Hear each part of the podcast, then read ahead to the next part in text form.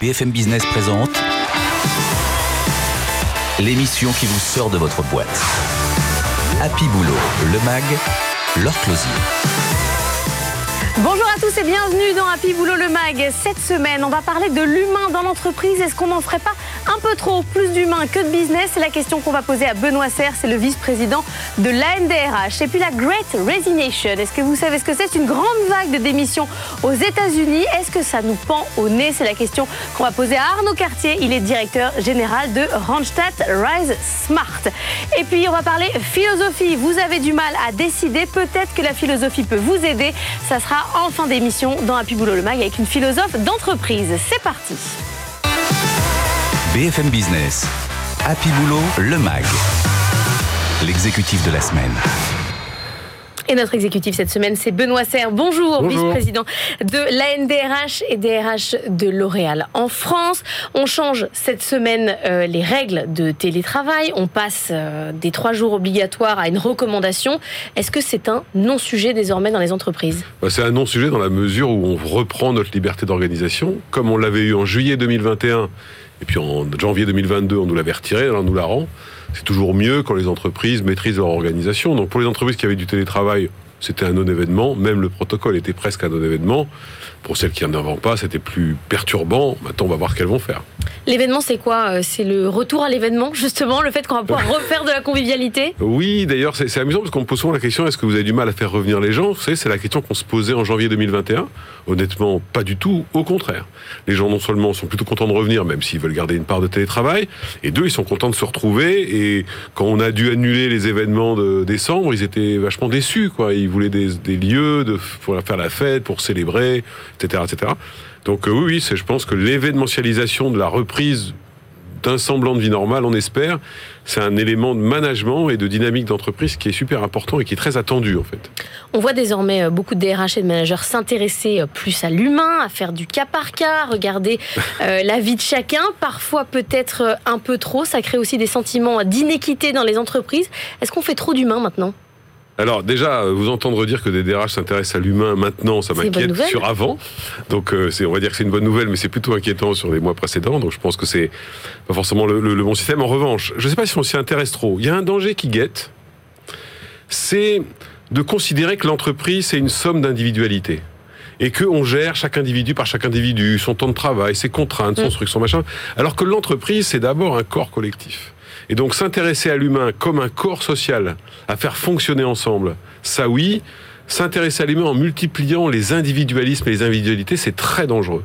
Parce que ça détruit la culture collective que forme une entreprise. Donc euh, je ne sais pas si on s'y Ah, intéresse Mais là, trop. c'est la ligne de crête. On Voilà, sait à quel exactement. moment on... Je ne sais pas si on s'y intéresse trop. En tout cas, si on ne s'intéressait qu'à l'individu en tant qu'individu et non pas comme membre d'un corps global, je pense que ce serait une erreur. Et là, il y aurait peut-être pas trop d'humain, mais de l'humain mal placé. Ça ne veut pas dire qu'il faut ignorer les, les On le voit dans l'entreprise, ce sentiment d'inéquité monter, le sentiment qu'on écoute trop ceux qui s'écoutent trop, euh, qu'on mise trop sur ceux qui sont à fond et qui se défoncent pour l'entreprise. Alors, oui, c'est vrai, mais ça, le télétravail, il a remis l'église au milieu du village. Parce que, évidemment, quand vous êtes à distance, vous pouvez moins jouer la comédie dans les couloirs, comme certains le font. Vous Mhm. avez des gens qui sont des professionnels du dossier sous le bras et qui se promènent et qui font croire qu'ils sont super actifs. Et À distance, on s'est ouais. vite rendu compte qu'il était beaucoup moins.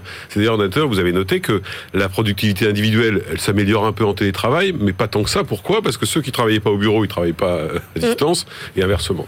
Donc, euh, il y, a, il y a certainement ça. La deuxième chose, c'est effectivement, on a sans doute euh, appris à mieux tenir compte, non pas de celui qui fait le plus de bruit, mais celui qui propose le plus.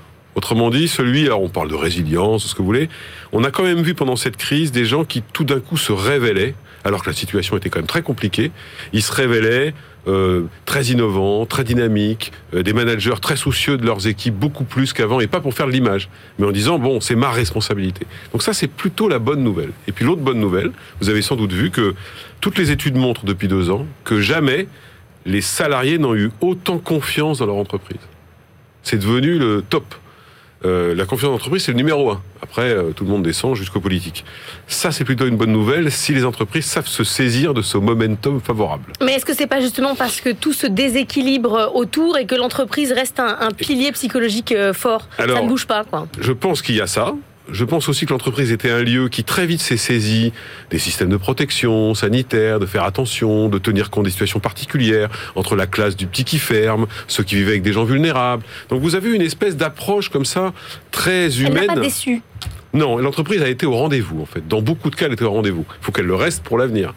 Maintenant, la, la question sur trop d'humains, elle renvoie aussi à, après tout, à quoi sert une entreprise? Et c'est ça le vrai sujet, parce qu'on lui a fait porter un peu tous les sujets depuis deux ans. Mmh. Euh, de protection sanitaire, et ça suivait le mouvement général. Les entreprises à mission, le CARE, etc. Tout ça, c'est très bien. Mais il ne faut pas perdre de vue qu'une entreprise, elle a une fonction aussi économique. Donc le sujet, ça va être de trouver le bon équilibre entre le rôle de l'entreprise, qui reste quand même économique, et puis son rôle humain, qui est important aussi, mais qui sert un projet quand même. Donc ça veut dire réexpliquer en interne à quoi sert le collectif, c'est-à-dire à, construire le projet de l'entreprise et à faire du chiffre d'affaires. Alors c'est deux choses. C'est d'une part ça, et de l'autre, ne pas penser que l'entreprise va se substituer aux carences qu'on observe, soit au niveau de l'État, soit au niveau de l'organisation générale. En revanche, le, fait de d'associer les gens dans un projet collectif, c'est quand même le fond de l'entreprise. Et quand le projet collectif est bien défini, il doit générer la performance économique et sociale, mais dans cet ordre-là parce que souvent c'est la performance économique qui génère la performance sociale, et l'inverse est vrai aussi, mais les deux se tiennent. Ce qui est surprenant quelquefois, c'est qu'à entendre certains, on a l'impression que finalement, l'entreprise n'a qu'un rôle de performance sociale. Elle l'a, mais on ne peut pas le scinder de performance économique, les deux vont ensemble, les vont de pair d'ailleurs. Donc euh, tout ce qui est euh, raison d'être, euh, entreprise à mission, ça va se restructurer ou on va continuer à faire beaucoup de com sur la question? Ben, C'est la question. Soit, soit vous faites de la com quand vous vous déclarez entreprise à mission mhm. avec raison d'être, mais ça s'arrêtera assez vite soit vous en tirez des lignes sur votre modèle de management, sur votre modèle d'organisation, sur votre modèle de protection sociale et sanitaire, indépendamment de la crise, des collaborateurs. Autrement dit, poser une raison d'être entreprise à mission, c'est être cohérent de bout en bout. Et quand on fait de la com, on n'est pas cohérent de bout en bout. On fait de l'image employeur, on mmh. avance un tas de trucs, mais fondamentalement dans l'entreprise, les gens ne voient pas la différence. Or, qu'est-ce qu'on regarde, notamment sur les jeunes générations qui arrivent dans l'emploi? C'est que non seulement ils vous évaluent au regard de vos engagements sociaux, environnementaux, pour vous rejoindre. Mais elles continuent à le faire tout au long de leur carrière. Et quand tout d'un coup votre écart entre discours et acte est un petit peu trop perceptible, elles s'en vont.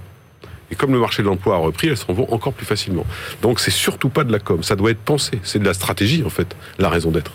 On parle d'hybridation euh, du monde du travail, hybridation de l'organisation. Vous pensez qu'on va aller vers l'hybridation tout court de toute l'organisation du contrat de travail jusqu'à l'organisation du travail Alors en tout cas, il faut se poser la question, parce que se limiter à dire on organise le travail hybride de l'individu, c'est-à-dire une partie à distance, une partie en présence, oui, mais c'est insuffisant, parce que si vous avez euh, ce, ce système-là qui s'installe, alors vous hybridez l'organisation.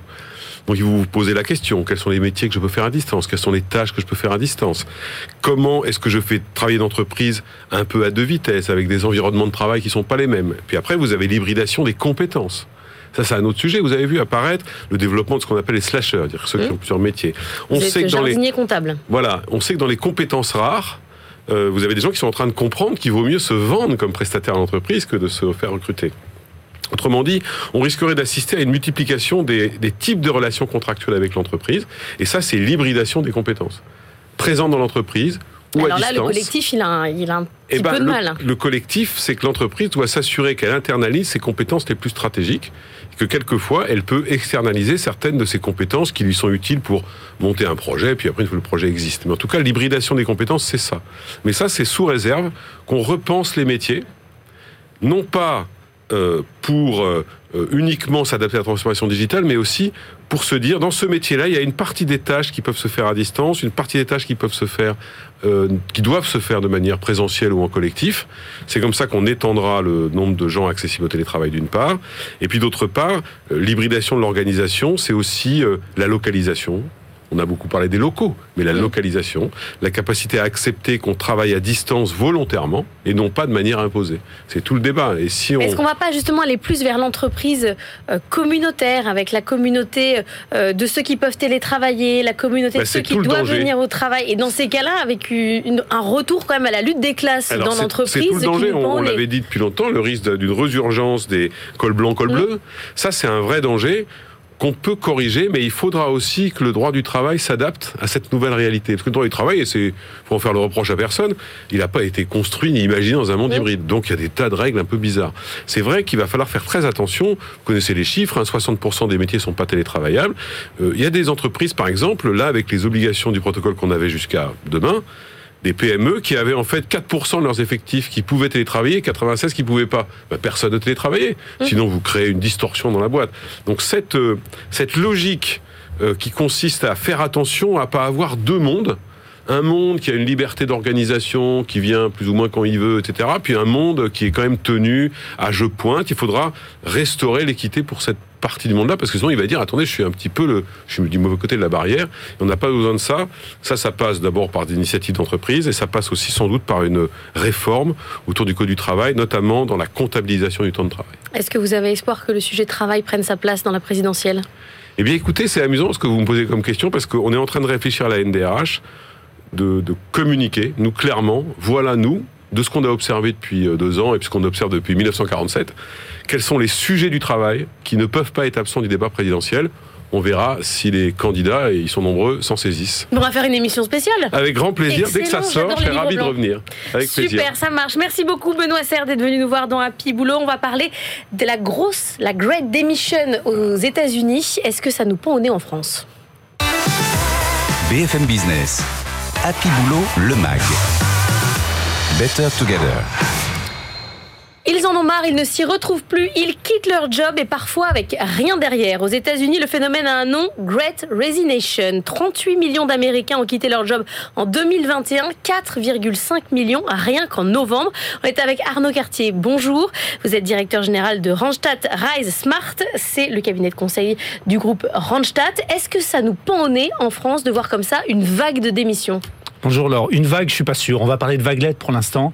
Euh, c'est pas les mêmes proportions, 38 millions, même ramenés aux proportions de la France. Nombreux, hein. Oui, oui, on, on, vivra pas ça, on vivra pas ça.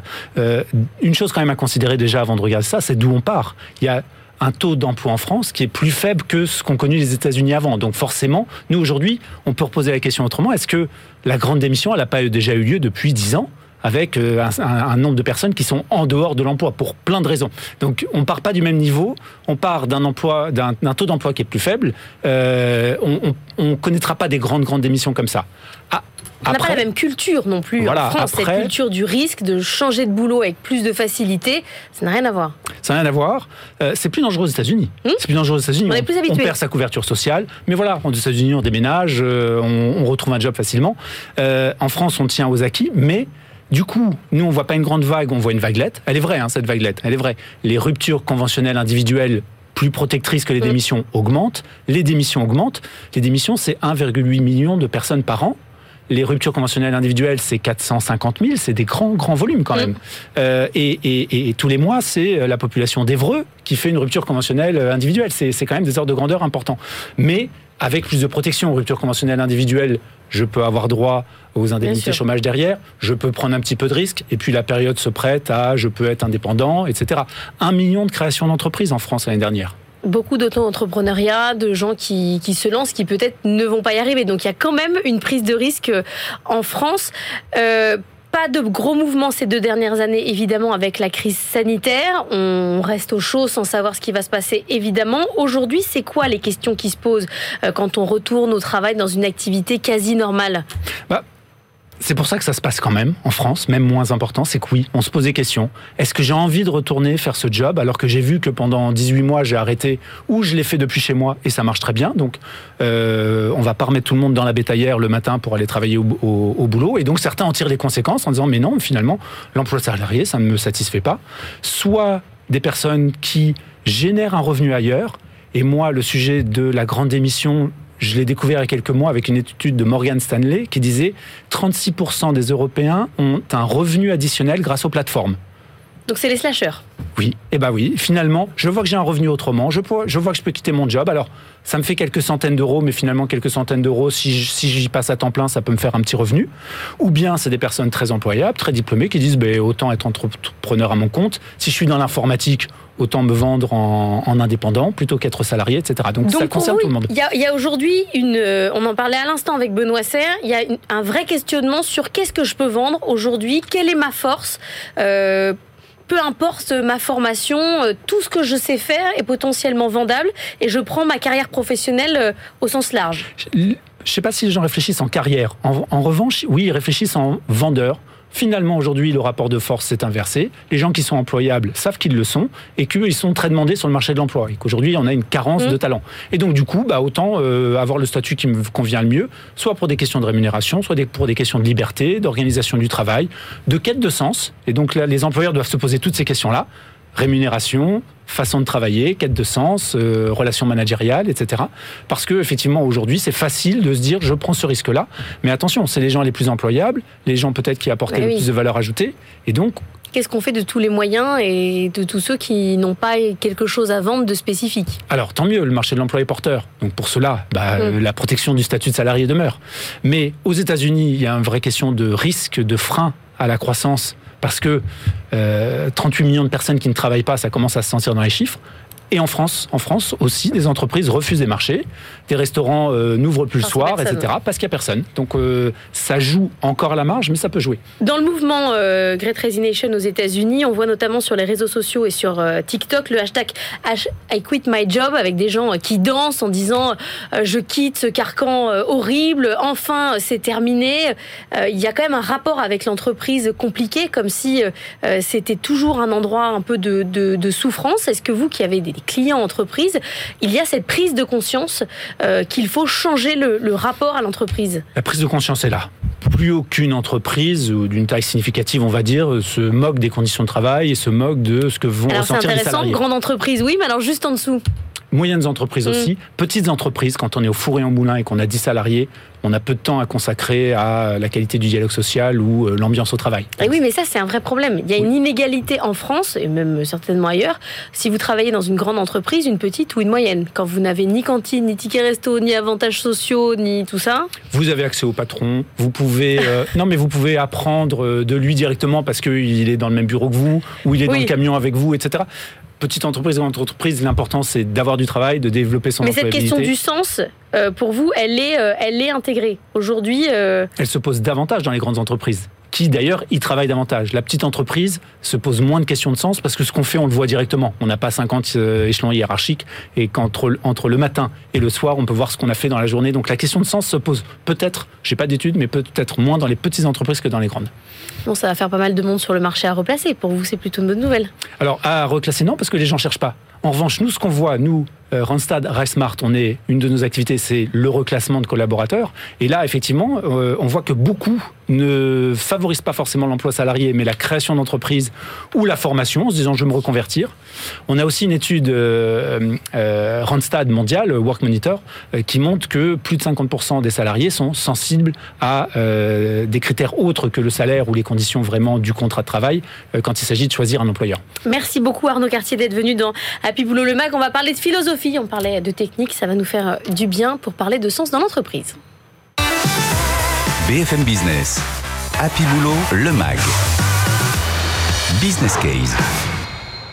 Et on va essayer de ralentir un peu pour vous aider à décider. On est avec Marion Genèvre. Bonjour, vous êtes cofondatrice de l'agence de philosophie TAE. Vous êtes philosophe en entreprise.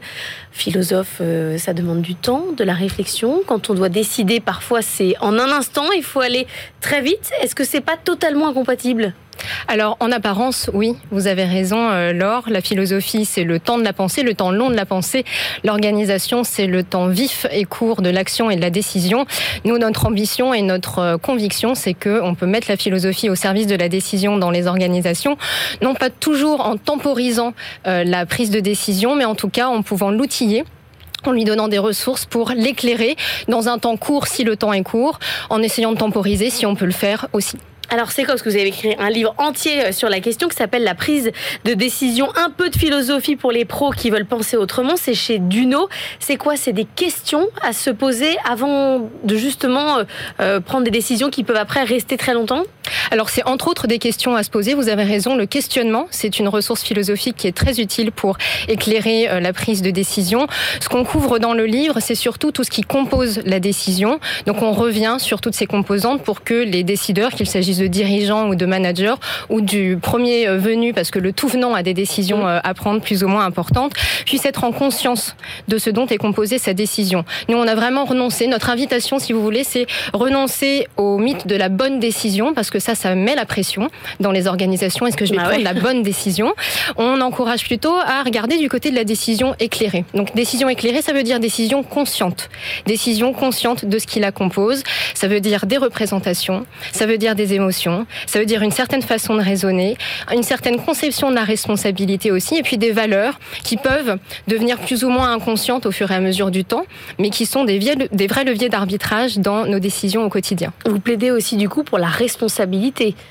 Exactement. Il faut assumer ses décisions. Tout à fait. C'est vrai que la décision éclairée, c'est la décision prise en responsabilité. Et pour pouvoir le faire, vous voyez bien qu'il faut avoir un minimum conscience des raisons pour lesquelles on a décidé ce qu'on a décidé, ce qui n'est pas du tout évident aujourd'hui. D'abord parce que l'environnement se complexifie, parce qu'il y a de plus en plus d'incertitudes, et que donc notre capacité à discerner ce qu'il est bon de faire devient, en plus, devient de plus en plus euh, compliqué euh, à exercer. C'est quand même parfois la fuite. C'est parfois la fuite. Dans l'entreprise, on reproche énormément aux managers justement leur incapacité à décider, à le fait de temporiser, de ne pas assumer. Exactement, c'est vrai qu'on a un enjeu aujourd'hui de manque de clarté dans la distribution de la décision. Ça c'est vrai, on a souvent des clients euh, qui nous disent euh, en fait mon manager ne décide pas ou on ne sait pas qui doit décider de quoi. Et puis on a ce sujet qui revient qui est au fond on ne sait pas quoi décider parce qu'on est pris dans des injonctions paradoxales. Mm. C'est-à-dire qu'au fond on n'arrive pas à se déterminer parce qu'on reçoit faire plus avec moins, faire plus avec moins ou parce qu'on reçoit deux ordres qui vont dans des logiques contraires et donc, je me retrouve dans la situation d'avoir obligation de décider mauvais, faux, et du coup, qu'est-ce qu'il faut faire? Il faut refuser la décision? Non, je pense qu'il faut prendre le temps d'en reposer les termes. Ce que souvent on ne pense pas à faire dans les organisations, mais c'est de se dire, tiens, si là je suis face à un dilemme, par exemple, est-ce que je prends le temps, avec mon équipe ou avec mon supérieur hiérarchique, de reposer la tension euh, face à laquelle on est? Qu'est-ce qui fait exactement problème? Pourquoi c'est difficile là de prendre la bonne décision ou en tout cas la décision éclairée? Et on y arrive à la fin? Alors, on, est, ou face à cet océan de questions, on reprend la fuite? On, y arrive en, se formant, je pense. Je pense qu'il ne faut pas sous-estimer euh, le défi que ça peut représenter euh, de voilà de prendre une décision éclairée dans les circonstances, dans les environnements organisationnels qu'on a évoqués euh, ensemble. Et donc, je pense qu'il faut se former au questionnement.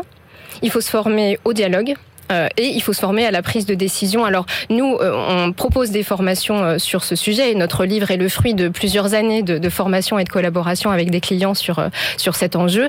Et je pense qu'il faut aller regarder du côté de processus comme le processus par consentement, voilà, de décision par consentement, qui est très intéressant pour nous aujourd'hui parce qu'on est. Vous êtes tous d'accord avec cette décision? C'est un consentement à plusieurs ou? Alors c'est précisément pas ça, puisque ce que vous décrivez, c'est le consensus. Le consensus, c'est tout le monde dit oui.